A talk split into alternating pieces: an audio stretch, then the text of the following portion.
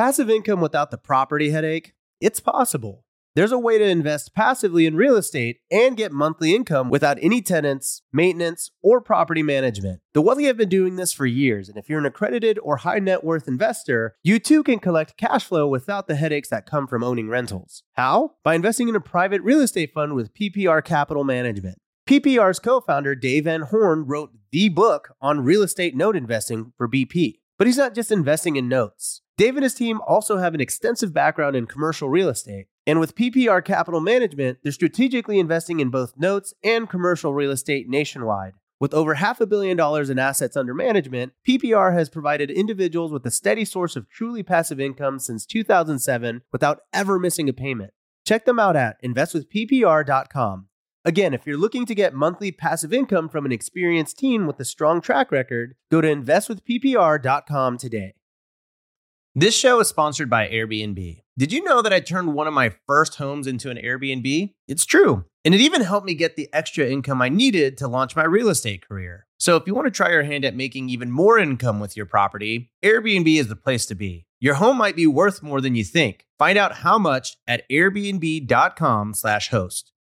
You're ready to open a business bank account for your new property. You know what that means? Coordinating a time between you, your co-founders, and your bank consultant, waiting at the branch, or waiting for hours on the support line. Who has time for that? With Relay, you can open a business bank account for your property one hundred percent online from anywhere. Create up to twenty accounts to organize money by property or by categories like expenses, taxes, or investments. Effortlessly collaborate with role-specific access. That means giving your cleaner a debit card for cleaning supplies or your accountant read-only access to your transactions. Own multiple businesses? Relay lets you open unlimited accounts and access them all from one centralized login. Okay, I'm just, I'm going off script here. That is cool. It's annoying that I have to log into ten business accounts with my current bank. So go sign up for RelayFi because that's a, that's a feature that I like. No monthly fees or minimums, and it takes just ten minutes to sign up. Head on over to relay fi dot com slash bigger pockets for stress free banking. You can join me because I'm heading on over there right now. I'm heading on over to R E L A Y F I dot com slash bigger pockets. Relay is a financial technology company, not a bank. Banking services provided by Thread Bank, member F D I C. The Relay Visa debit card is issued by Thread Bank pursuant to a license from Visa U S A, Incorporated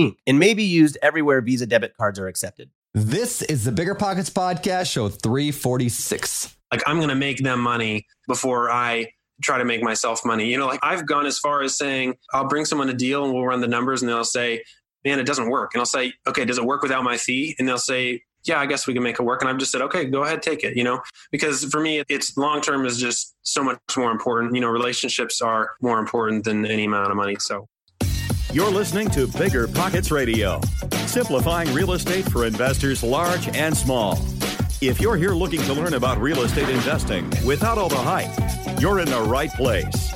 Stay tuned and be sure to join the millions of others who have benefited from bigger pockets dot com, your home for real estate investing online. What's going on, everyone? My name is Brandon, host of the Bigger Pockets Podcast, here with my co-host, Mister David Green. What's up, buddy?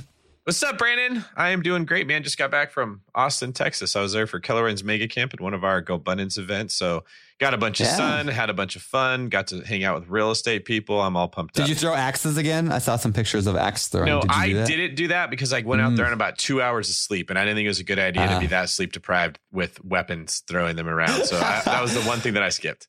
That's funny. That's like one of the things I remember last year. I had a ton of time in Austin, a ton of fun doing was axe throwing. If you, if you're listening to this show and you've not done axe throwing, you should probably do some axe throwing. So, uh, anyway, cool. All right. Well, before we get any further into today's show, which is an amazing show with an amazing guest who's just twenty years old, but is like clearing six figure uh, wholesale fees uh, on stuff that you, we've never really even talked about on the show before. He's got a bunch of rental properties at this point, just crushing life at a young age. He's going to totally inspire you to do a lot of cool stuff as well. Everybody listening. But before we get there, let's get to today's quick tip. All right. Today's quick tip is very simple. Check out a new book. Readers are leaders, right? I'm just a big fan of reading. I just like reading an awful lot. And I thought me and David would both take a chance here real quick for our quick tip to recommend a book that we've been into lately. So I'll go first since uh, I don't know if, David, you have a book in mind yet, but I'm reading one called Willpower Doesn't Work by Benjamin Hardy right now. And I really like it a lot. We saw him speak at Go GoBundance thing actually a few years ago or a year ago. But uh, And I kind of like read it quickly through it, but I'm going more deeply now through it now, now that it's like, I don't know, I'm like underlining and like, there's just like so much in there that I'm just like blown away by.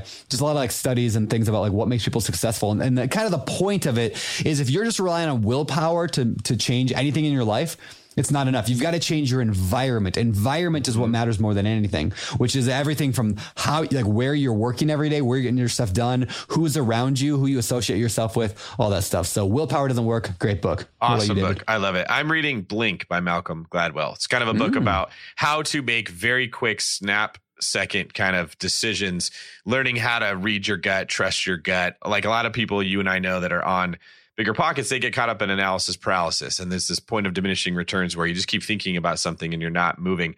And if you can prevent yourself from ever getting into that state at all, you're going to have a lot more success. So that's why I'm reading that book. Nice. I, I'm I'm sad to admit, Malcolm Gladwell is like the most famous business author like ever. And I've not read a single Malcolm Gladwell book. I think it's because like, like I'm I'm sure they're great. Uh, and it's one of those like everyone tells me I need to read them. So then I'm like, no, I'm not gonna. That's but you. actually really. That's totally you, Brandon. I know. I'm a rebel. What can I say?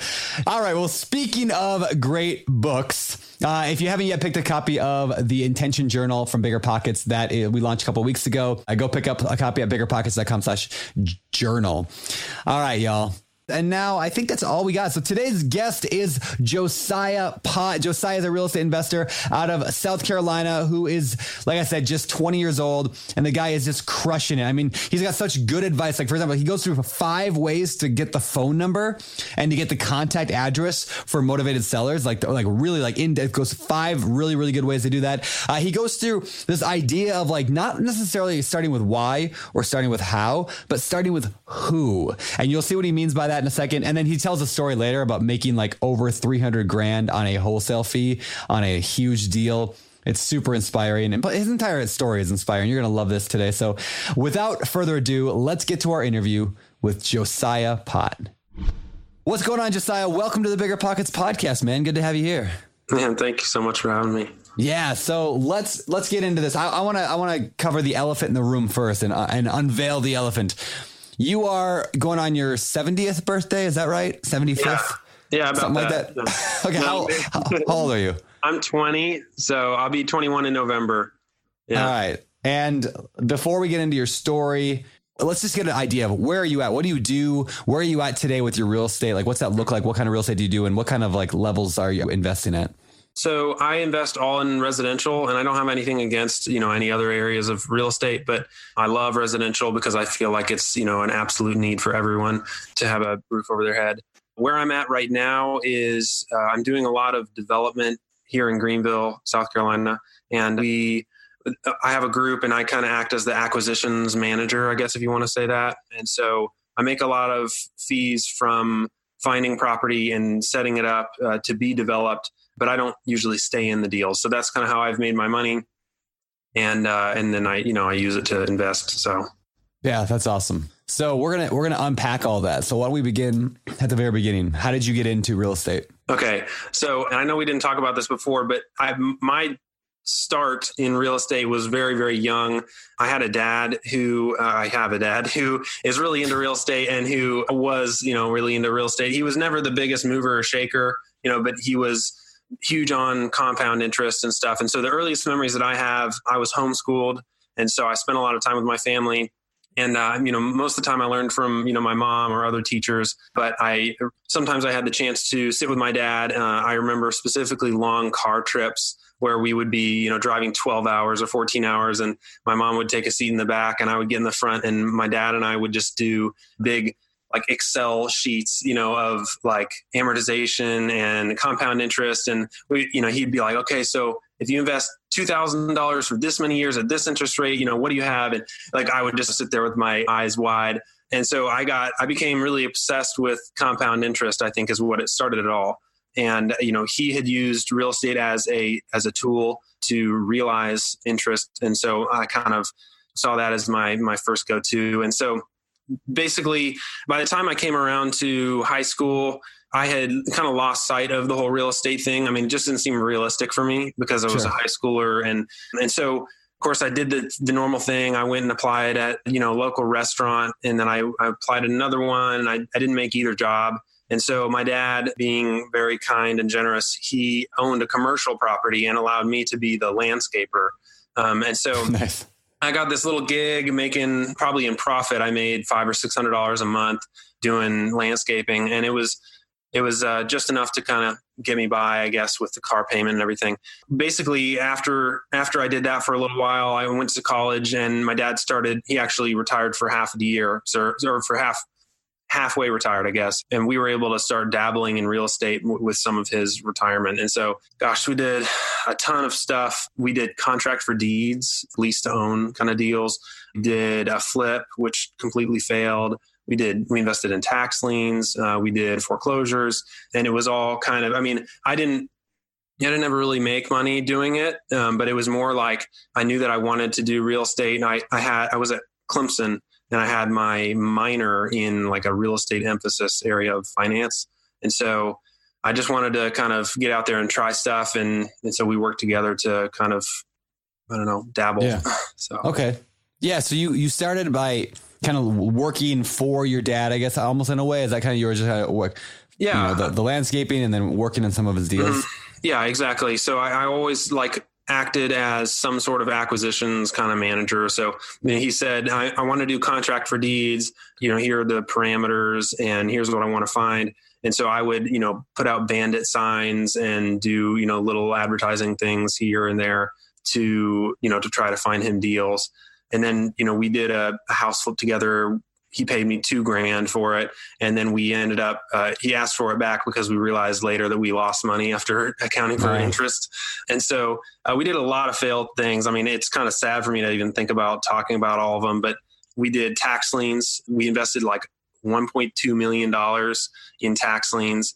And we ended up with like four properties, and three of them we paid more than we should have, like more than they're even worth. And, you know, I mean, it's just, one of them took eight months to evict the people. I mean, it's just, it's been, been crazy. I mean, so we, we, not everything has been fun. And that's, that's how I came across like land development and wholesaling, is because, you know, things sucked. Like everything that I touched, you know, was terrible. Like I just completely failed. And so, you know, once I finally got, got some traction with learning how these guys were making half a million or a million dollars a year, just setting up these developments to be taken with pretty much zero risk, I, I knew that that was something I wanted to be a part of.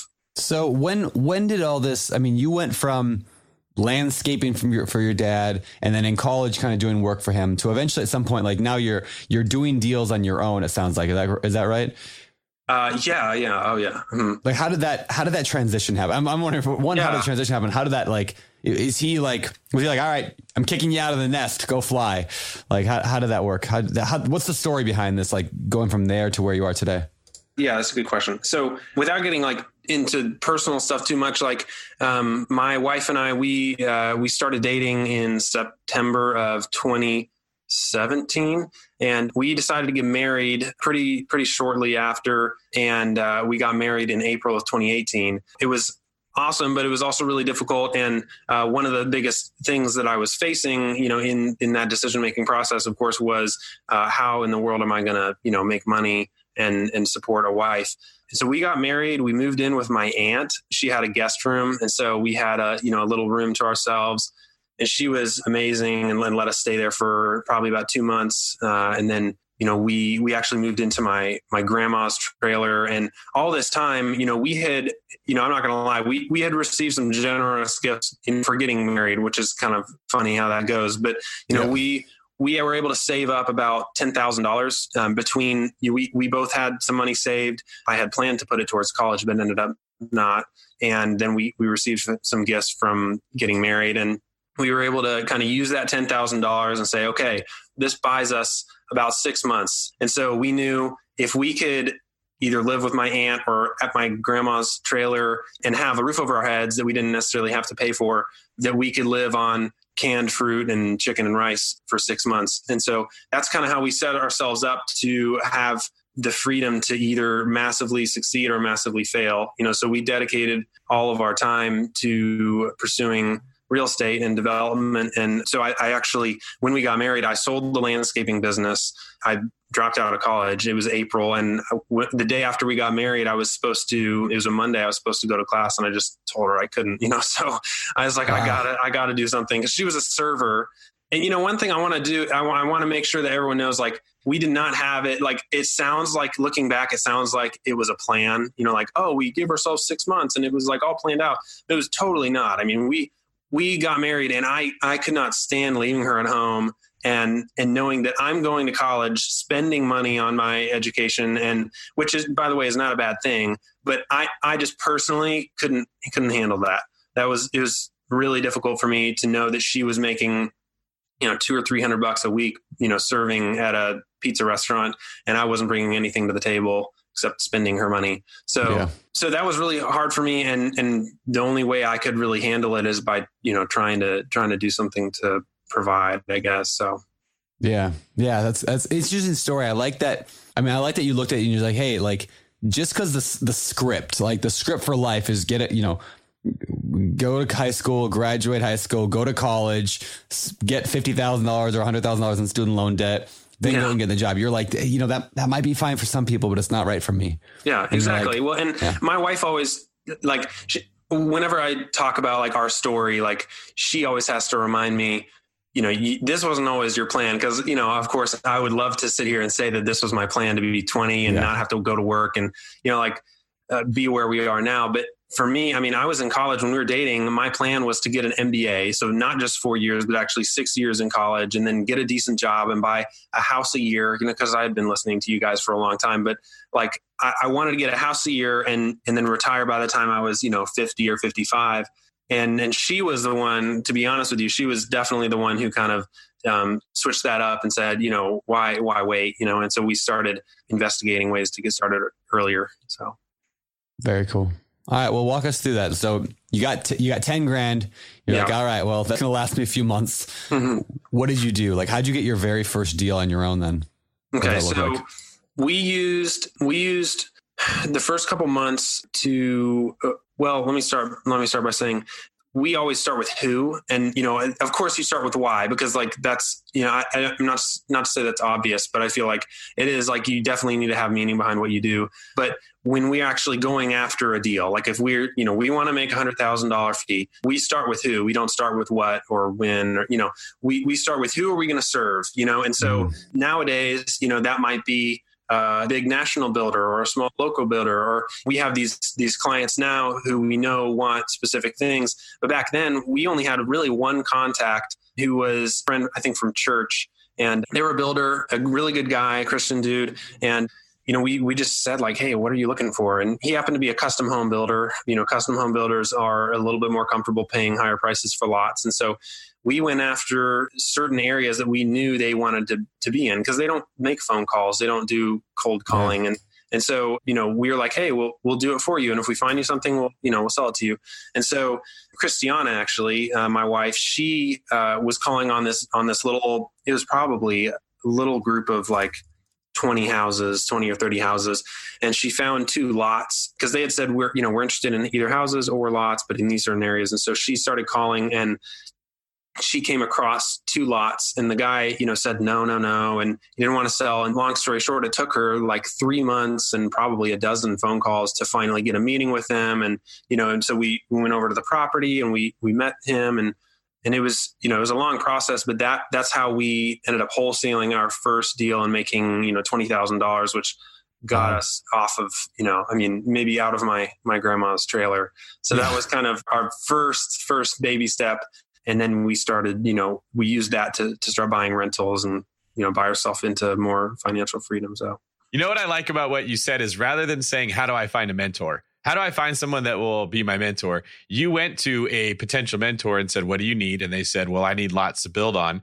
And you said, okay, I'll go find that for you. And you made yourself yeah. twenty thousand dollars. And I'll bet you learned a ton from that person, like a yeah. mentor. That is the perfect example of how like the right way to approach somebody is, is you went and made that person money, made yourself money in the process, and still got yep. the education you were looking for. There's not a businessman that's successful in the world who's going to say, oh, I don't want your help helping me find the piece that I need to be able to make my business run. Yeah. Yeah. No, and I strongly believe that. I mean, I know you guys talk a lot about like giver, you know, givers and getters, and how like the most successful people are actually givers, not the getters, you know? And so one thing that I always try to do, it's almost like a pact that we've made with ourselves, me and Christiana, is that, you know, if we're going to do business with someone, we want to, you know, serve them before we ask for anything in return. So like, I'm going to make them money before I try to make myself money, you know, like I, I want, I want them. Yeah. I mean, I've, I've gone as far as saying, I'll bring someone a deal and we'll run the numbers, and they'll say, man, it doesn't work. And I'll say, okay, does it work without my fee? And they'll say, yeah, I guess we can make it work. And I've just said, okay, go ahead, take it, you know, because for nice. me, it's like, it's long-term is just so much more important. You know, relationships are more important than any amount of money. So yeah, it's easier to fantastic. say that now, but yeah, that's a really good point. Cause really, if, if they didn't buy it at all, it doesn't benefit you. So whether you let it go without a fee or, or you don't sell it at all, it's the same result. You might as yeah. well get something out of it, even if you're not getting money, which is, you know, appreciation and the law of reciprocity exactly. would say they're going to come back. And at least this person now cares about you and your business because you showed that mm. you cared about theirs. Because the alternative would be, well, I'm just fine. I won't just sell it. I have no deal. And you did all that work mm-hmm. for nothing. Yeah, exactly. Okay, so tell us a little bit about what do you have now? What's your portfolio look like today? I guess I can start by saying, like, once once we made that twenty thousand dollars fee, we didn't go on a buying spree. We went pretty slow and steady, and I think that was due to to me still kind of having my my thoughts of, you know, a house a year kind of thing. And so we went and we uh, I cold called a guy. It's always cold calling for us, but we. I cold called a guy and we uh, found a duplex near downtown Greenville. Uh, we bought it. Uh, we probably bought it a little bit high. We bought it for one hundred fifteen thousand dollars.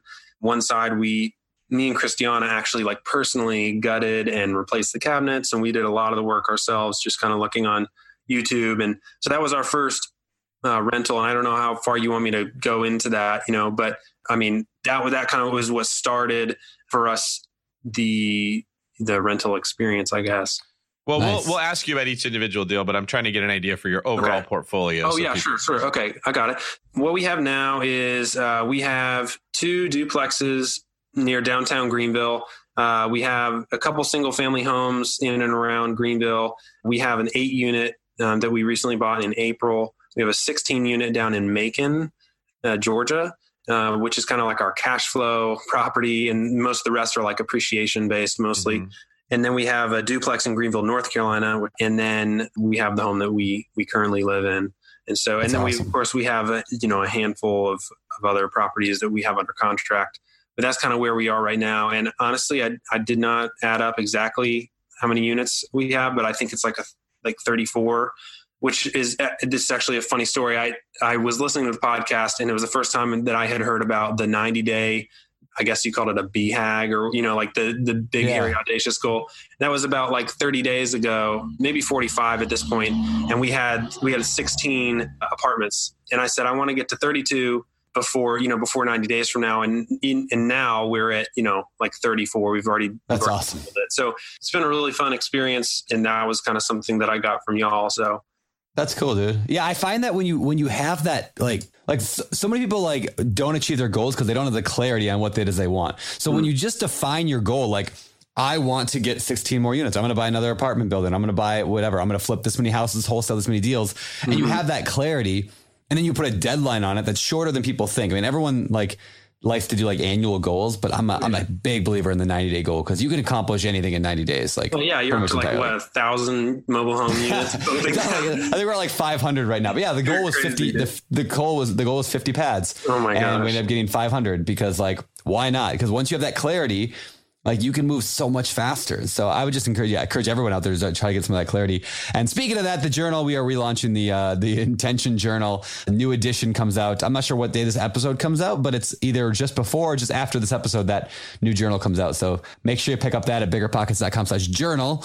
And all right. So what it sounds like is you are basically wholesaling vacant land to developers and then using the cash to both live and then invest in rental properties. Is that a good, yeah, overall sure. arcing view? All right. So the, the wholesaling vacant land, that's a cool thing. You kind of talked about your first time you got into it, how you found that deal for yeah. Can we spend a few minutes talking about that? Because we've never really, I don't think in three hundred and some episodes, can we, can we talk about like, what does that even mean? Like, what does it mean to wholesale vacant land? How do you make money off that? And then we'll go into how you're finding those and stuff like that. Okay. So vacant land, I've always liked it, but you know, the, the main reason that I started with vacant land was because I had people who knew how to do it. I, I knew people who knew how to do it. I knew developers, you know, just kind of mainly from, from church and mutual relationships and stuff.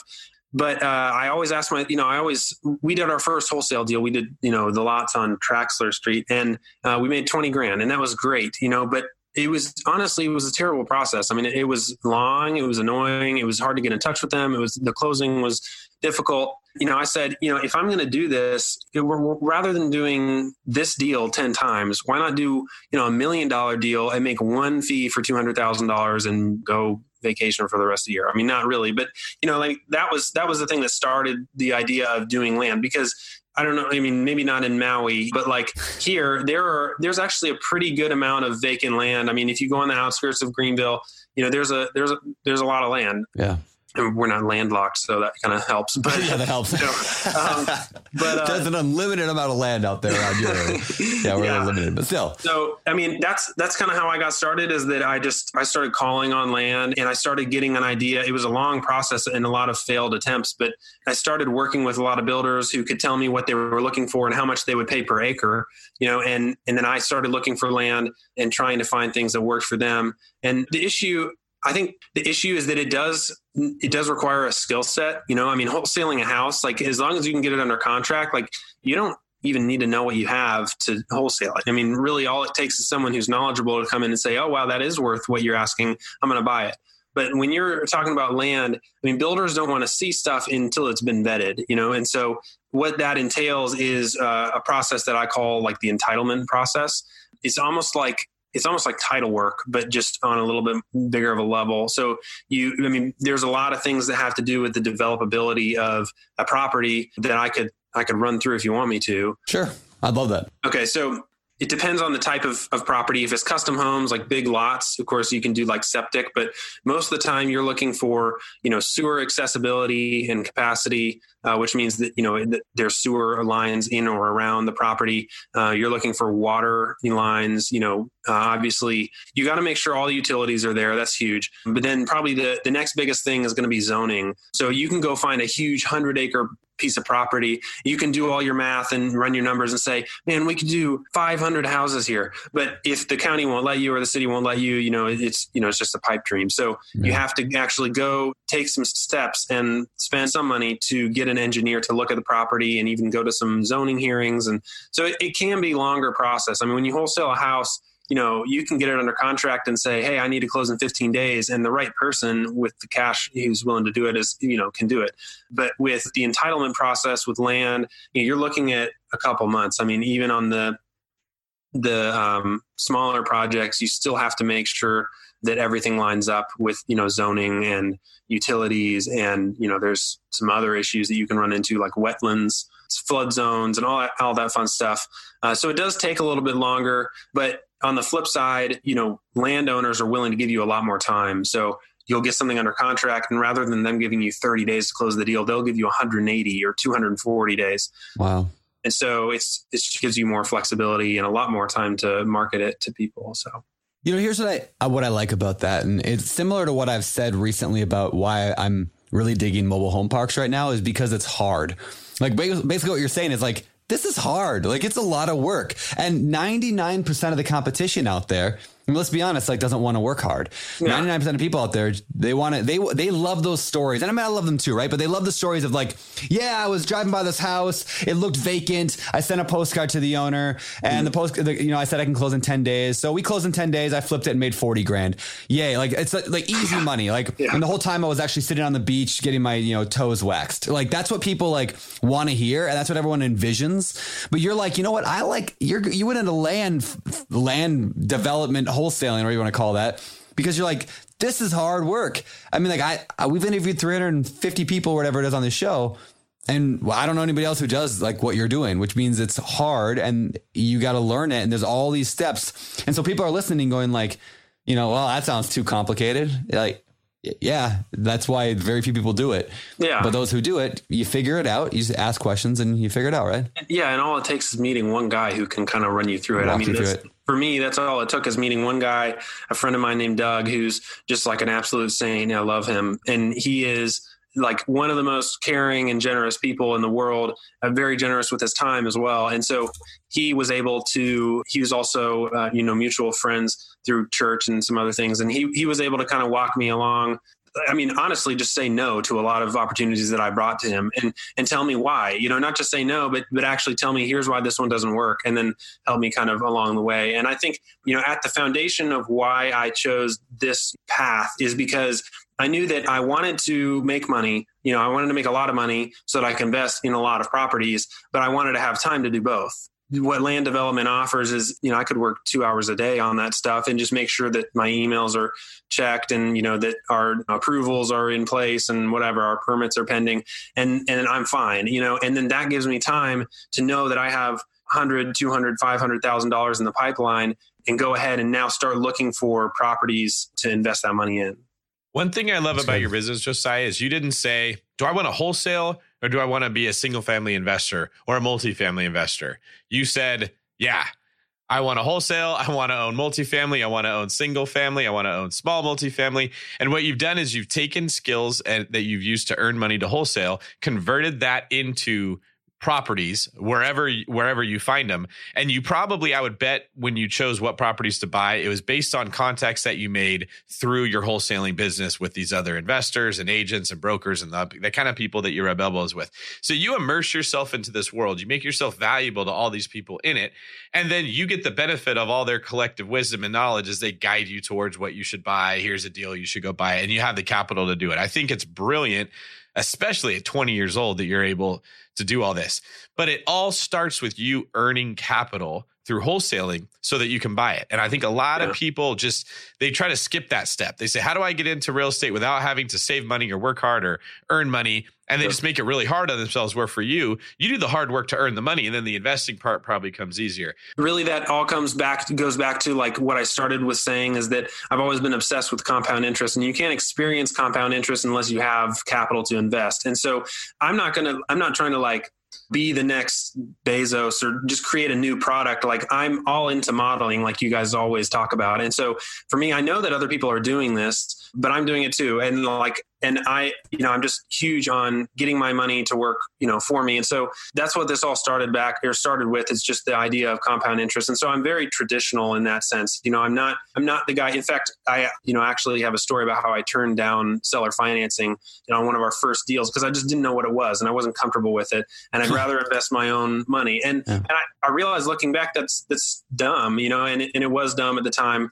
but so I won't hide the fact that I am more of a traditional investor, but for me, it's just what I'm comfortable with. So, well, Brandon's really into modeling too. He's actually hitting the gym every day. He's working on the new Abercrombie and Fitch catalog. Keep an uh, eye out. You know, that's what I do. Bringing back the you know. beard. Okay, so because the whole thing starts for you with earning income, tell us how you're finding the owners of these lots that you're contacting to wholesale. How are you getting their contact yeah. info? Okay. So one thing I like to tell people about is, well, okay, in the, in the history of making cold calls, there is one guy in all of Greenville County that I cannot get in touch with. I know where he lives, but I, it's too far to drive. So I, I don't want to drive to him, but, but I, uh, I haven't been able to get in touch with them, but everyone else I have been able to reach out to, whether it by, you know, it's by text or phone or email or calling their office and, you know, tracking them down. So I'm really good at it. And and I will say that, like, there's not many things that I think that I'm really good at, but I know that I'm good at tracking people down. And so what I use, I use five main tools. Number one, it's, uh, and you guys might be familiar with some or all of these, but is the G I S systems for counties and for cities.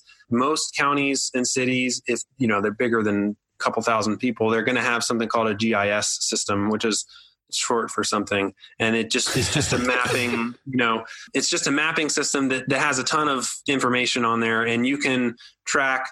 You can look at a property. You should be able, if it's a good system, you should be able to look at a property and see where it is and who owns it and when they bought it and how much. And you, you can even look at deeds and mortgages and all this fun stuff. And so that's what I've used. And, you know, honestly, I, I'm going to run through these five, and I'm not going to tell anyone how to find these things. You really just got to dig. Yeah. But if you have, if you live in, you know, any sizable city, you should have all of these things accessible to you. So the second thing is the Secretary of State website. So when I find L L Cs or entities, um, in every state, there should be a Secretary of State website. So for South Carolina, it's S C S O S dot com. And that's where I can, you know, and by the way, almost all of these, I think all but one is free. So that one, you can look up any entity and it'll show you the member's name and their address. And, you know, if the member has changed throughout the years, it'll show you that, when it was created, all that fun stuff. And so you can use that to track names, you know, actual names of people who own the entities. Because a lot of people get to the point where they see an entity and they see a P O box and they're like, crap, like this is, you know, I, I'm never going to get to them. But I, I actually go the extra mile and spend five minutes to find the person's name and where they live. The third thing is the Register of Deeds. So a lot of times if something's really difficult, if it like, if I, if I can't find it, just by doing those two things, the G I S and the Secretary of State, then I'll, I'll use the Register of Deeds, which is also a website most of the time. Sometimes in really small places, it's, you know, you actually have to go to the office and look at all the deeds. But most of the time, people are required to put their actual mailing address on a deed. Or, and a lot of people feel uncomfortable doing a P O box and stuff. And so you can almost ninety-nine percent of the time, unless it's a huge corporation, you will find someone's actual mailing address on the deed.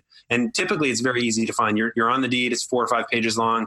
You scroll until you see grantee and it, it'll just, you know, have a little colon and there'll be a blank, and typically they handwrite their address. And sometimes if I don't, even if I don't know their name, I'll search their address and I'll just call the names that are associated with the address. And most of the time I'll end up, you know, it'll be one of them. The last thing, or the four, fourth thing is White Pages. So, and there, there are a ton of these out there, you know, the number finding, you know, websites, but I typically use White Pages. It's just what I've always done. And it's, I think it's premium is twenty bucks a month or something.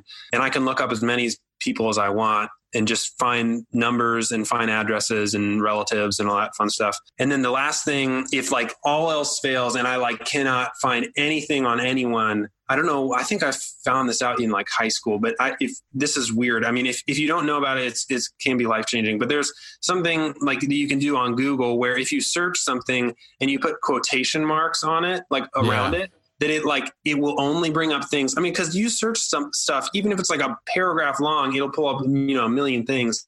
But if you do quotation marks around, you know, one word or one phrase, you know, it'll pull up only those things that like have that, those words in them. And so that can be super helpful because they might be doing business in another state or another county, or maybe they even got an award for something that they did. And you can just find out, you know, oh, you know, John Smith, you know, uh, member of this L L C got an award for being a good steward of whatever.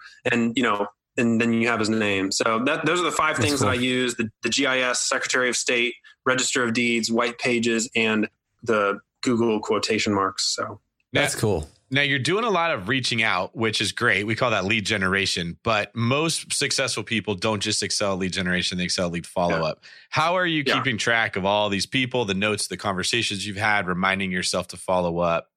That's yeah. It. So growing up, I mentioned I was homeschooled. Shout out to my mom. She's amazing and, uh, mm-hmm. and had a lot of patience with me. But one of the things I really uh, learned and excelled in, you know, as a homeschooler was just scheduling and planning. You know, I mean, it's, you pretty much start out and you're like already in college because you have to, you have to do your own thing or else nothing gets done, you know? And so you're not in a classroom of people and you're kind of just following along. And so because of that, I've always been really good at scheduling. And so when, you know, after we got married, I remember actually, like, I remember like yesterday, we, we went to Barnes and Noble and Christiana had to like beg me to buy this thing because it was like twenty dollars at the time. That was like our life savings. But I bought, you know, a, a schedule. It was just a normal, you know, like college schedule. Yeah. And every single time I called someone, I would, I would count the pages. Oh my gosh, that was so annoying. I would count the pages and, you know, and say, okay, I'm going to call them back in exactly four weeks. And so I would write it on the schedule. And, you know, I would look through that even two or three months in advance. I would, you know, flip twenty or thirty pages and I would have two or three people to call back every single day. And that's how I, you know, manage follow-ups basically. Wow. Is that still how you're doing yeah. it?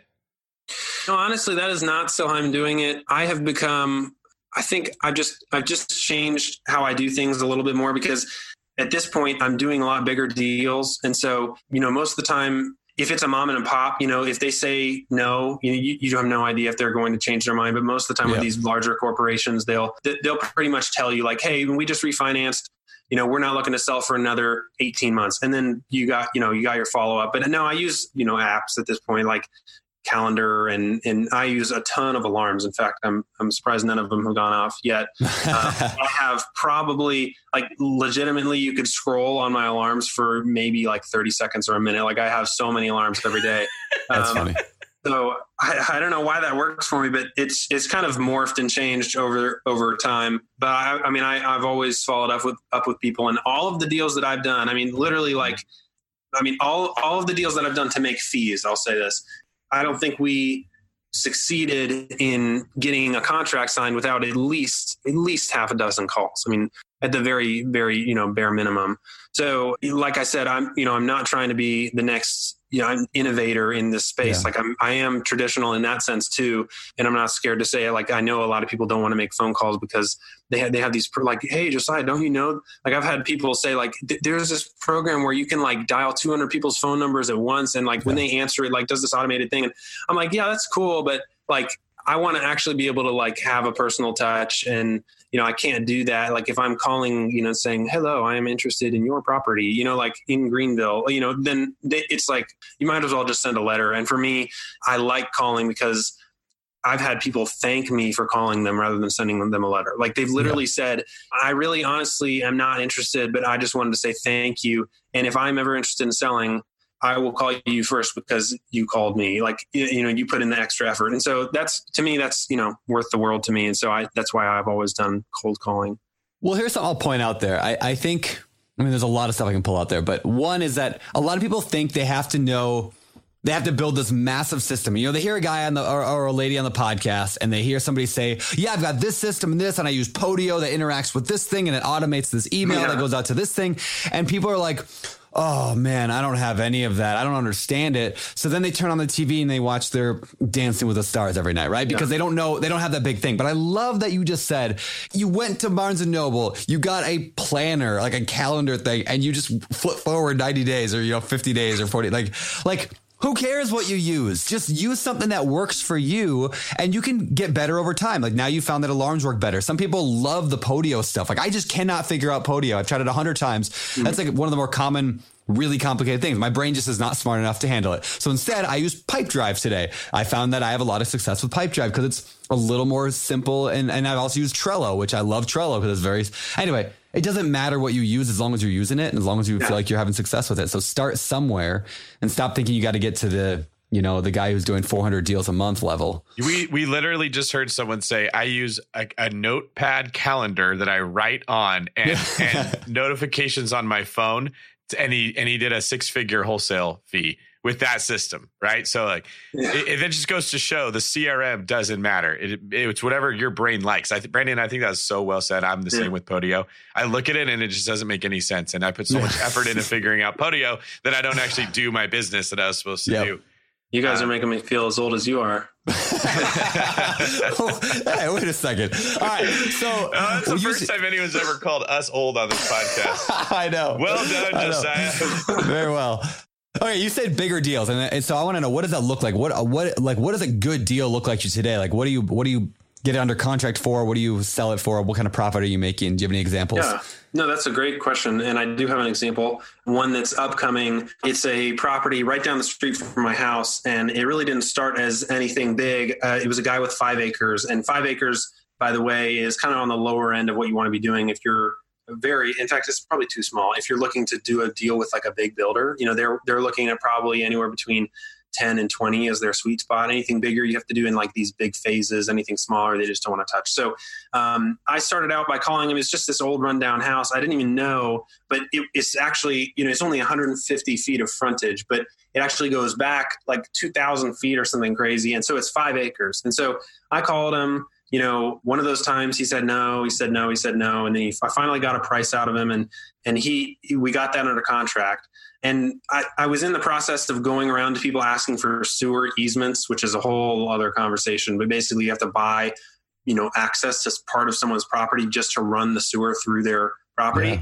And while I was doing that, I actually came across this family who's like, they have this commune. It's kind of interesting. And they, they own this street. And so it's right next to it. And you would never know because they all have different last names, but they're all a family. And, you know, I talked to the guy, I was asking about the sewer easement, and he's like, you know, what, what if we just sold it to you? And so they threw in, long story short, they threw in another ten acres. And so we had, we now had a, you know, a fifteen acre property that, by the way, is like in super, super central Greenville. Like, I mean, there's, there's no ten or fifteen acre tracts around me, and, and we just pieced it together. And that wasn't, that wasn't anything on my part. It was, I, I mean, I was totally a blessing. So we got that one under contract. We have it under contract. I have it under contract for a hundred thousand an acre, which is a pretty high price, but we found a local builder who recently signed a contract with us to buy it for one hundred twenty-five thousand dollars an acre.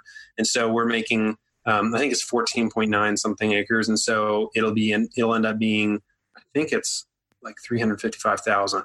Um, wow. And so uh, I'm splitting that with my friend, Doug. Uh, you know, he's awesome, and he's helped me through the process. And like, I don't want to come across as someone who like knows everything. Cause like before I did that deal, which by the way, it was only a couple months ago that I really started on that. I had no idea what a sewer easement was. I mean, I didn't know what wetlands were. Now, I had no idea what I was doing. And, but I got it under contract, and I made, you know, like you guys always talk about, like I made the first, I took the first action to get something done.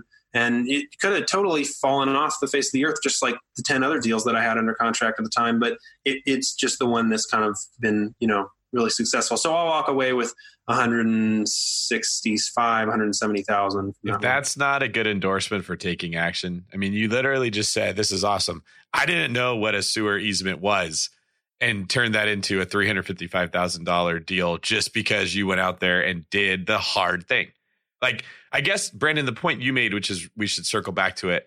This is only available for Josiah to do because other people aren't doing it. And the only reason other people aren't doing it is specifically because it's hard. If it was really easy and you could automate this and you could just blast out a phone number or a, a text message to everyone that owned that land, and they would just yeah. reply, that opportunity would be available for about two months before Google figured it out. And then you, none of us would ever have a chance to do something like that. It's because mm-hmm. of the barrier to entry that makes that possible. And that is so encouraging that you don't need to even really know very much about what you're doing. You just got to go find a person who wants to sell that's motivated, find a person who wants to buy, figure out a way to bring those two people together and, and make your money. Well, and I'll, I'll be the first one to say also that like, I'm, you know, I mean, I've said this, this is the third time I've said this, but I'm like very traditional, and I'm, I'm also like, just, uh, I don't like change. You know, it took a long time. I got even comfortable in my grandma's trailer. I didn't even want to move from there. Like I, I'm very comfortable wherever I'm at. And so for, you know, for me and for Christiana and for our business, that's actually been hard because I don't want to do different things, you know, but, um, and, and so I just, I say that because, you know, there are a lot of people who say, I just don't, I'm just not like that. Like, I don't, I don't like doing different things. I'll just do what I do, and, and I'll be successful. And that's fine. It's totally fine to do what you do and be successful. And a lot of people do that. But, you know, what really got me from making twenty thousand, thirty thousand, you know, like in these little deals to now making six figures on Um, pretty much every deal that I make or that that I do was just doing something like extremely uncomfortable. So I know that sounds yeah. cliche, but no, it's so good. It's so good. And that, cause that's where, that's where, that's where success is usually found. Like big success. You can get little success with luck and, and one-off stuff, but big success is, is doing the hard things and doing the things that you're uncomfortable with. So I, you know, you know, kudos to you for doing that. Now you're doing this at, at twenty years old. So I'm wondering, there's people listening to this show who might be twenty, twenty-five, thirty. Yeah. Okay. Uh, everyone's young compared to somebody, right? Mm-hmm. But have you found your age to be a benefit or a hurdle in your investing? That's, I, I have a story about that. When, when people ask me how old I am, I, I always say something. I mean, I don't have a one liner necessarily, but I always say something along the lines of like, I'm, you know, I'm old enough to buy your land, or I'm old enough nice. to, to develop it. Or, you know, I'm I like, I'm old enough to sign this contract. And then I'll tell them later, you know, like I'll tell them I'm twenty. Um, or if they really push me, I'll say I'm early twenties. But I mean, yeah, I, I do find yeah. it to be, and not that it is, but it definitely, for me, like I'm thinking, dang, if I was a fifty year old or a sixty year old or something, I would probably not want to sell my land to this twenty year old kid who just dropped out of college, you know? And so yeah. for me, it's more of like a projection upon them, and maybe they really don't care, but I care. And so I kind of keep it a, a little bit of a secret, but it really hasn't been too big of an issue. I mean, you know, I don't shave very often, and, and I try to keep it that way, you know, and I, I try to look older when I can, but, um, you know, thankfully, you know, I haven't run into too many, you know, issues with the whole age thing. And, and I would have expected more, honestly. Well, what, what I think is interesting is, I mean, yeah, you, you might, there might be some people out there who doesn't want to, they don't want to sell to a twenty year old, right? That, that, that is very well possible. But what I think you probably are getting, and you probably know this, or maybe you haven't realized it, but the fact that you attract these mentors into your life that want to help you, like you mentioned a couple of them, you've given shout outs to them on the show already. That's awesome, right? They want to help you. That's yeah. not because you're fifty years old. It's because largely you're twenty and you're excited and you're taking action. And so if yeah. you're young, like listen to this show right now, like know that like, yeah, you might have some hurdles. There might be a little bit of difficulty somewhere because somebody might have a problem with it. But if you can solve their problem, they'll get over it. But the real benefit is the fact that other people want to help you when you're young. Uh, and they're excited to see you. Have, I mean, have you found that in your life where just people like helping you? Yeah. Yeah. No, I mean, I, I found, you know, a lot of, in fact, we just recently bought a duplex near downtown Greenville from a guy. And, you know, I mean, he was a really, really nice guy. He was actually like a financial consultant, and, um, and he would go on and on when we would get together and talk, we, we, you know, he would go on and on about how he just wished that he would have gotten started as young as, as we did, you know? And so I think, to be honest, in, at least in that case, that, that definitely helped the deal along. I mean, cause he was excited that someone like me w- you know, was getting started as young as, you know, me and Christiana have. So yeah, I think in some cases it definitely helps. And, you know, if you ever, um, you know, at first, I'll be honest, it was hard when I hadn't done any deals, you know, but, you know, if you associate yourself, or if you get someone to just allow you to drop their name, like whenever you want, like if you're just like, hey, for me, it's always been like Doug, you know, hey, Doug, can I just drop your name whenever? And so if it ever becomes really difficult, I'll just say, well, you know, Uh, yeah, I'm, you know, I'm twenty, but I work with a guy who's done this since he was twenty and he's now, yeah. you know, fifty-five. And so I'm really just kind of a liaison for him. And then it feels more like, oh, this is just an employee, and they don't have to know I'm, you know, getting a fifty percent cut. Like they can just feel like I'm just a little paper pusher and it doesn't matter to me, you know? So yeah. you can always kind of use people's names if you, if you want to as well, if you get their permission. I've learned that the hard way. Yeah. is there, is there a story there? yeah. Yeah. I don't know if I want to talk about it. You don't have to, you don't have to. I mean, I, I can, I'll go ahead and say, I mean, basically there's this gentleman who I'm sure he's a great guy. Uh, he's a, you know, pretty renowned developer, and we were at one time, uh, associates. And, you know, not working together necessarily, but I was, you know, I was trying to find him stuff. And, and then, you know, and I called on a property that was very close to one of his. And I mentioned, yeah, you know, I actually know the guy, and I, you know, I don't, I, I, I said, I know the guy who, you know, does, who's doing this stuff down the road. And I ended up, you know, that deal actually fell through, and I guess he, he followed up with them a couple months later, and they were like, oh, you're that guy? No, we're not dealing with you because your friend, uh, you know, or, or coworker, I guess, like he, he didn't, he didn't close the deal. So we're not working with anyone associated with him. So that, yeah, it's definitely, it's definitely backfired sometimes. And, and I got a lot of flack from the guy who I, who I name dropped, you know, of course, because he lost a deal because I just felt like mentioning his name because I didn't feel like I could get the deal on my own. Yeah. Yeah. Hey, well, you win some, you lose some, but yeah. it's good that you recognize like what works and what doesn't. So where, where do you see your business headed in the next few years? Like, are you sticking with the wholesaling land development deals? Are you growing the rental portfolio larger and larger? Where do you want to go? So I had a goal to double our units, you know, like I mentioned, and I, I, you know, again, I'm very like step by step. So once I get one place, I just want to kind of hang out there for a while. And so once we got to, you know, past thirty-two or whatever the number was uh, for doubling our units, I just said, you know, why don't we just hold off and stuff? And oh my gosh, you know, Christiana, she's crazy. She, I wish she was here, but, but she, she's always pushing me maybe a little bit too hard.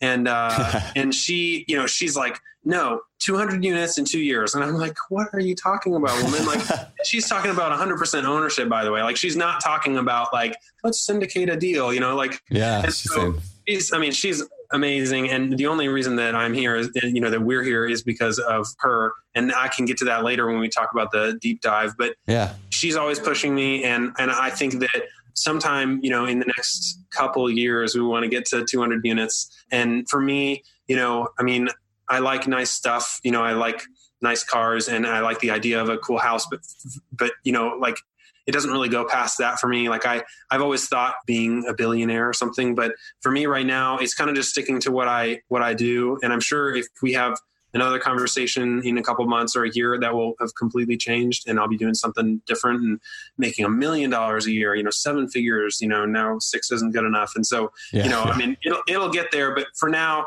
you know, to be honest with you, the properties that I have under contract, it's five units here, six units there, ten units, you know, in Macon, like, and, you know, I'm just kind of growing uh, organically and, and I don't want to push it too hard and max myself out, but I do, I, I really enjoy the land development stuff. And more than I even enjoy the deals, I just enjoy the guys that I do it with.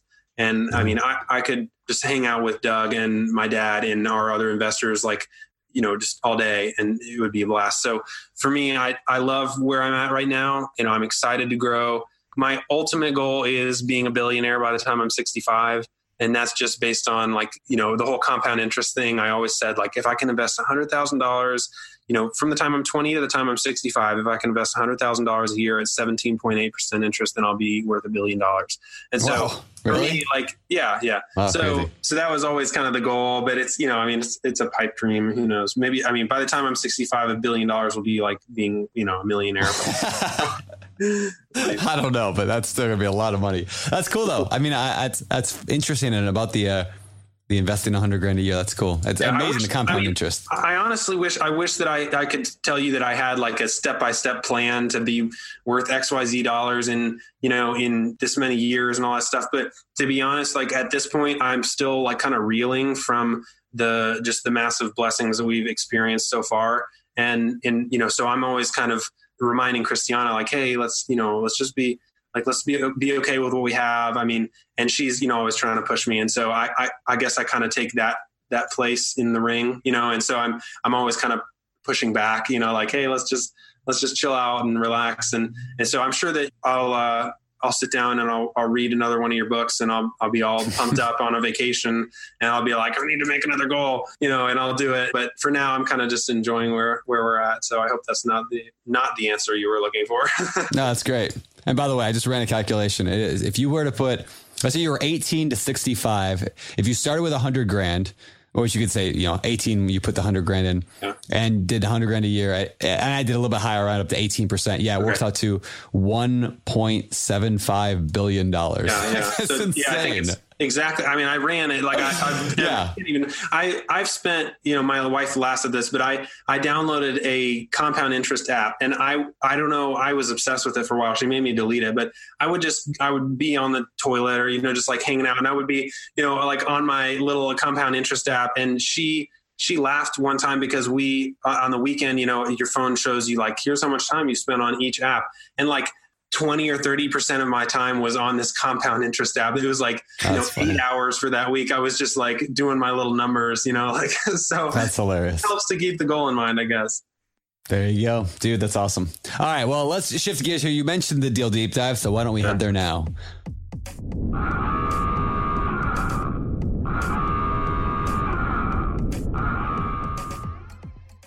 All right, time for the deal deep dive. This is the part of the show where we dive deep into one particular deal that you've recently done.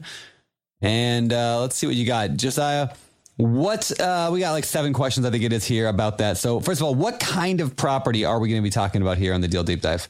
Okay, so this one is a multifamily wholesale deal, I guess you could say.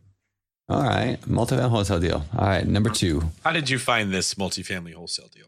Hmm. Funny you ask, just like everything else. I cold called. Yeah. And, uh, and it did take me many, I mean, this is probably the longest one. I, I think I called her the first time back in the summer of twenty eighteen and uh, the deal didn't close until the beginning of June of this year. So. Wow. All right. That's, t- it takes time. How did you get the, by the way, let me back, even go deeper on the cold, on the cold call. How did you get even the, like, how did you know about this property? Do you pull like public data lists? You just drive by it or like, what's your kind of go-to for getting the lead initially? Okay. So, I mean, I don't want to like repeat myself, but like pretty much, I mean, this, the same five things that I said earlier, like I used the G I S, they had a corporation. This, when I go, went on Greenville County and I searched all the multifamily property and I sorted it by when the last time it was sold was, like, this was like the second property. The last time it had been sold, they actually built it back in like the fifties. And so this one was actually interesting. uh, this was, so I mentioned I only have one guy who I can't get in touch with in Greenville. This was the second yeah. person. So okay, like nice. I was not able to get in touch with them, but for whatever reason, I, you know, every month I would get this little reminder, and it was just long enough to where I would be like, okay, I can do it this time. Like I can find something new, you know? And so I would, would always get in touch with their daughter or their son-in-law or, you know, like, and it, you know, it never really went anywhere, but I, I kept doing it every month. I would call someone and just see if I could get in touch with someone. And by the time they actually were interested, they actually called me on their personal phone just because I was bothering their family so much.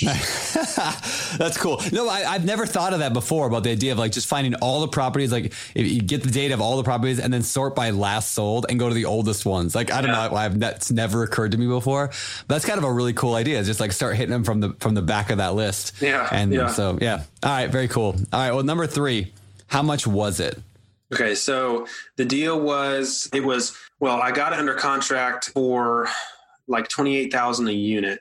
And so it was, it was sixty-two units. So I think that's one point seven three six million. Wow. And that took a lot of negotiation. I know there's not really a part in the deep dive where I can like tell the story, but I don't know. I mean, I would, yeah, please. Well, that was the next question. It's like, what about, how did oh, you negotiate it? So there, okay. it's kind of, okay, yeah, okay. Tell us the story. So pretty much, I mean, I told you Christiana is a rock star, and she, she'll be, you know, like dormant. She's like a volcano. She'll be dormant, and she'll be like, you know, just kind of waiting for opportunity. And then all of a sudden, you know, prime time, and she's there telling me exactly what to do. And so, like I said, I had been calling and calling and calling. And, and to be honest with you, this is just another thing I want to point out. This, this was my least favorite call of the month. Literally, this lady was not nice. You know, even once I got her number, you know, and she said, I might be interested. It was another like six months because she just went back and forth and went back and forth. And, you know, she, she, she wasn't the nicest person in the world. Sometimes I would just leave a message. It was their home phone, which is terrible. And like, it was, it was definitely my least favorite call, but I still called them back every month. And, um, and around December of twenty eighteen, I remember it was right before Christmas, she finally said, I might be getting ready. You know, I might be there soon. And so it was months and months. So uh, to be honest, this is, again, this is, you know, stupid, but like, I, I knew what people were paying, you know, because like I said, I had the list, and I knew that people were paying, you know, in my area, people are, are for, for these, they were all one bedrooms, except for like six apartments, which is really interesting, but they were originally like university housing, almost like dorms, but they all have their own bathrooms and kitchens. So they were just your standard one bedroom apartment. And I knew that people were buying these things for fifty or sixty, you know? And so I, I just did the stupid thing, and I, I threw out a number. And so I said, I will offer you twenty-four thousand dollars a unit. And she was like, I don't know what they're worth. I don't even know if that's a good price. And so, you know, and then I said, well, you know, I talked to my partners, and I did the classic thing, and I can go up to twenty-six. And then, you know, a month later, well, I talked to them again, and maybe if we squeeze it, you know, we can really, we can do twenty-eight. And so we finally agreed on twenty-eight. And basically, you know, what happened is we were planning on meeting like the next week. And she said, you know, well, you know, before we meet and sign this thing, I really want to have an appraiser look at it. And for me, that was like, oh, it's over. Yeah. You know, it's totally done. Like, like an appraiser's you know, an appraiser. So they're going to come out and look at it. And by just the absolute grace of God, she was not, she, she had the appraiser set a date to come out and look at it. And it was days before, and she kept on calling him and calling him, and he never responded. And so she just never got back in touch with him. And she's like, you know, I'm tired of this. I'm just going to do it. And so, you know, we, we set a date for that next week to go and sign the contract. We were that, that weekend, we were at Lowe's. We were doing something, picking up something. And this is where I'm talking about like my, my wife coming in, you know, and, and doing her thing. And, um, and I get a call from this lady, and she's, you know, she's like, you know what, I just, I'm not ready. You know, I'm, I'm going to do it. You know, I'm going to do it later. I'm, you know, I'm just going to be a couple of years. And, you know, my heart sinks, and I'm like, you know, crap, because I had already thought, you know, I could make easily six figures on this one. And so, and at the time, this, I remember this was like the only one I really felt like I had in the pipeline. And so, you know, we were at Lowe's, and she said, you know, I'm, I'm, you know, I'm not going to do it. And, And I hung up, and I was just, you know, I mean, I, I wasn't crying, but I was like, oh, this sucks. And, you know, I was in such a bad mood. And, you know, Christiana just, she just, you know, held my arm. She's like shaking me, and she's like, hey, you know, you can do this, call her back, you know? And so I was like, oh, you know, what am I going to say? Like, I have nothing to tell her. Like, when I, I want it, like, I really, really want it, please. Yeah. You know, like, I mean, so, I mean, basically I, I told her, you know, hey, I feel a responsibility to these investors who I've already told about the deal. You know, we're, we're getting ready. We've already invested some money and time into the due diligence. And she said, let's meet tomorrow and let's sign it. And so um, wow. It was all because of Christiana shaking me up a little bit and just saying, hey, let's, you know, try one more time. and uh, and then we were able to, you know, kind of get it under contract and go from there. Dude, that's awesome. I love that story.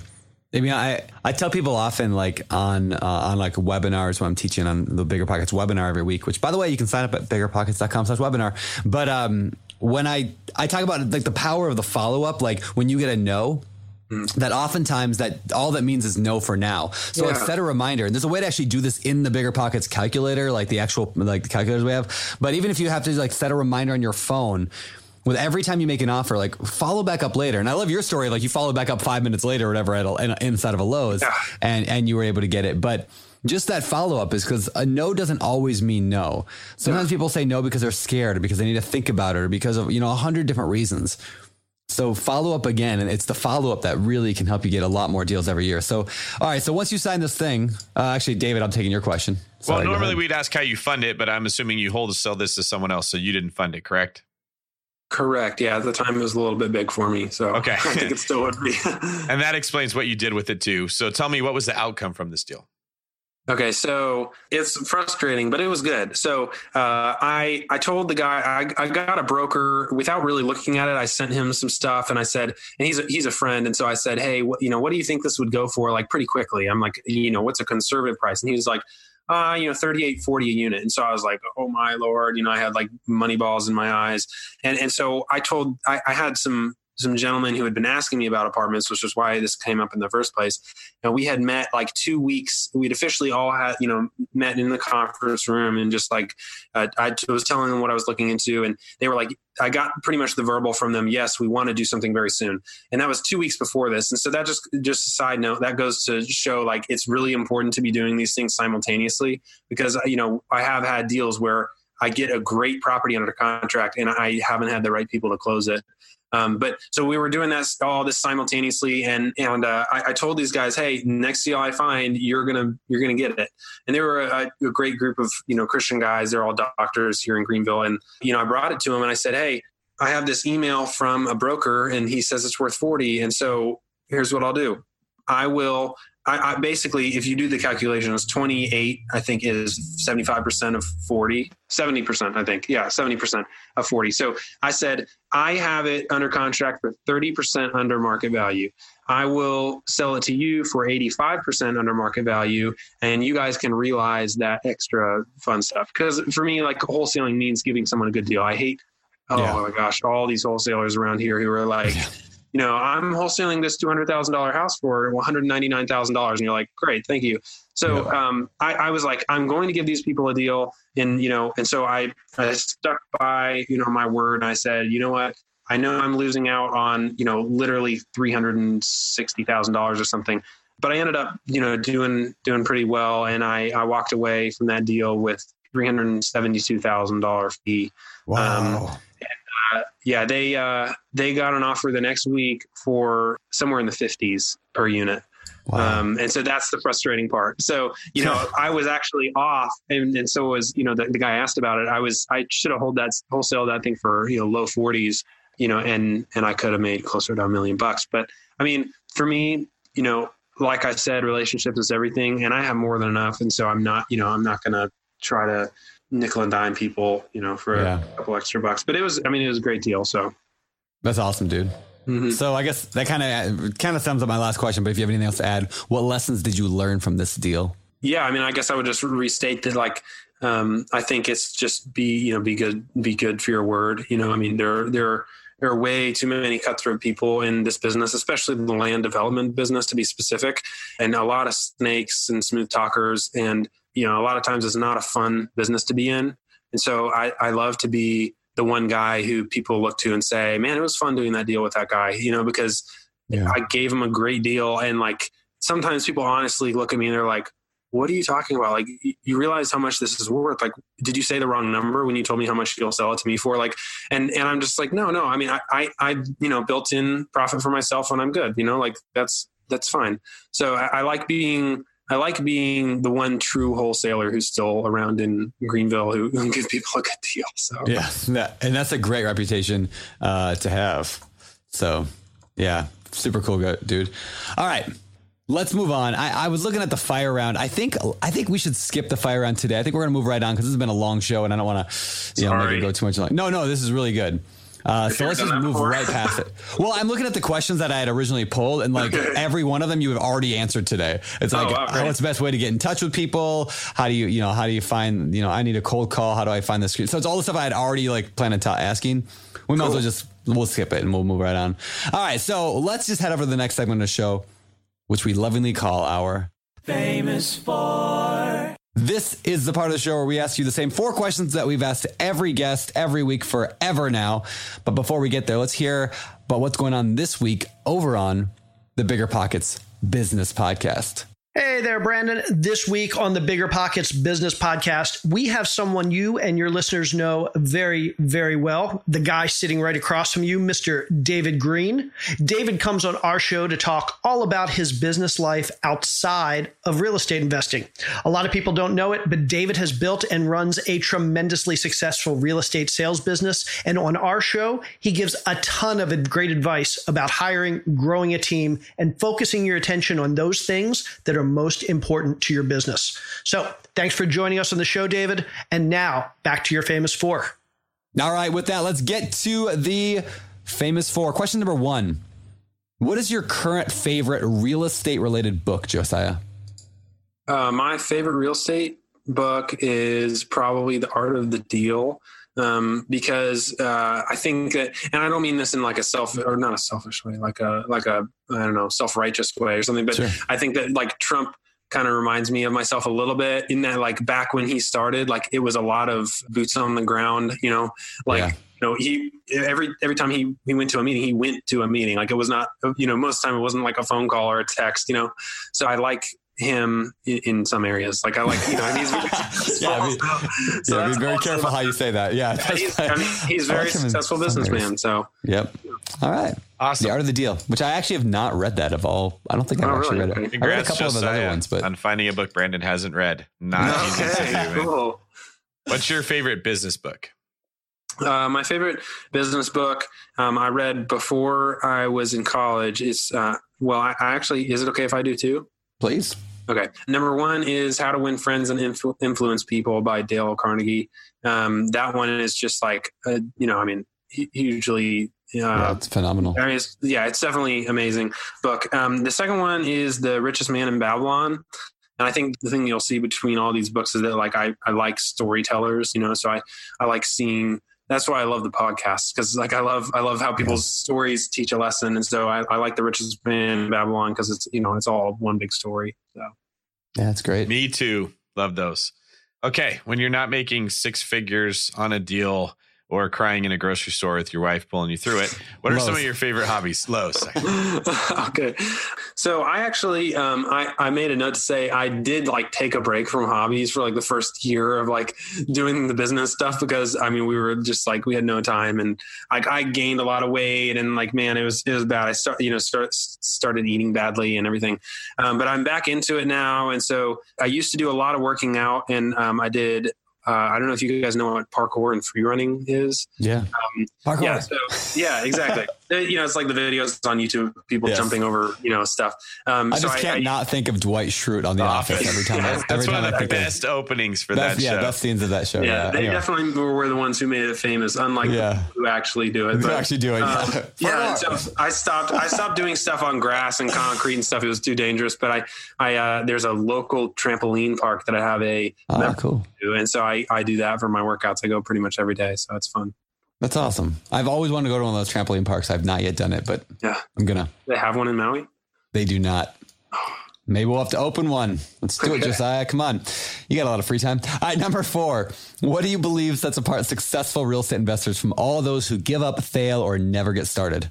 Okay, so this one is also kind of like twofold, and I feel like, our, is that okay if it's twofold? Yeah.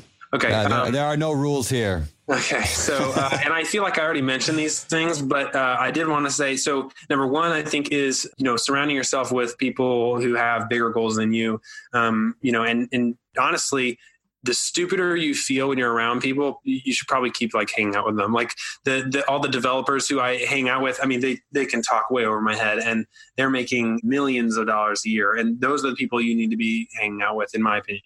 And, and who, you know, their goals are, are so much bigger than mine. I mean, so the, the second part of that is, and I, I feel like anything I say to this, it, to this question, it feels so cliche. So like, I feel like a hundred people have already said it, you know, like I'm like racking. This was the question that I was like thinking about the most. I'm like, it's, I don't want to be cliche, but, um, but I, you know, I, I guess the, the one thing that kept on coming, I com- kept on coming back to was, you know, just trying like one more time. And I, and I know it sounds cliche, but like, it really does come down to that, because I, you know, I can't, I can't even explain how many times I was thinking about not calling that lady that month and just saying, I'm just not going to do it. You know, like I, I just, I'll just skip this month, you know, but I, I tried just one more time, and you just really never know. I mean, it's also another cliche thing to say, but you really never know, like when you're that, you know, miner who's an inch away from gold or whatever that, you know, the yep. case may be. So.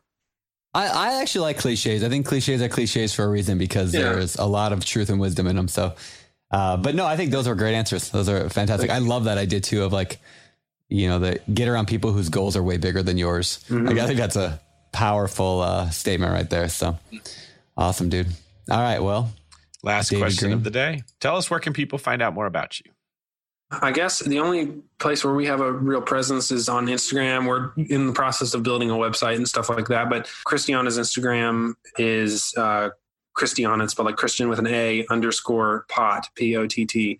Um, and mine is, you know, Josiah underscore Pott. So that's us. You can check us out. I honestly, if you really want to know more about our business, she probably posts more than I do. Nice. But uh, she does, you know, house flipping and stuff like that. So that's kind of fun. Cool. Awesome, dude. Well, thank you for coming on today. I mean, I love your story. I love what you've done just in the few years you've been involved with this. Uh, and I think people like, you know, stories like this give a lot of people who are, you know, at home right now listening, they're in the car listening, to give people a lot of hope on like, oh man, well, if you can do it at twenty years old, like I can do this. I have no excuses. So yeah, thank you for coming on and just kind of like uh, burying your soul today. Ah, thank you. Incredible show. Thank you, Josiah. I am David Green twenty-four on Instagram. Brandon is Beardy Brandon on Instagram. And you were Josiah Pott. Is that correct? Yeah, Josiah, just, underscore. Josiah underscore. I don't Pott, think you have an underscore. I just looked you up and you were talking. That might have been just your wife. That's okay. You're too busy making money. I don't. I think it was just Josiah Pott. Uh, anyways, though, thank you very much. It was a great show. It was awesome having you on. I am David Green for Brandon. ninety Days of Intention Turner. Signing mm. off. You're listening to Bigger Pockets Radio, simplifying real estate for investors large and small. If you're here looking to learn about real estate investing without all the hype, you're in the right place. Be sure to join the millions of others who have benefited from bigger pockets dot com, your home for real estate investing online.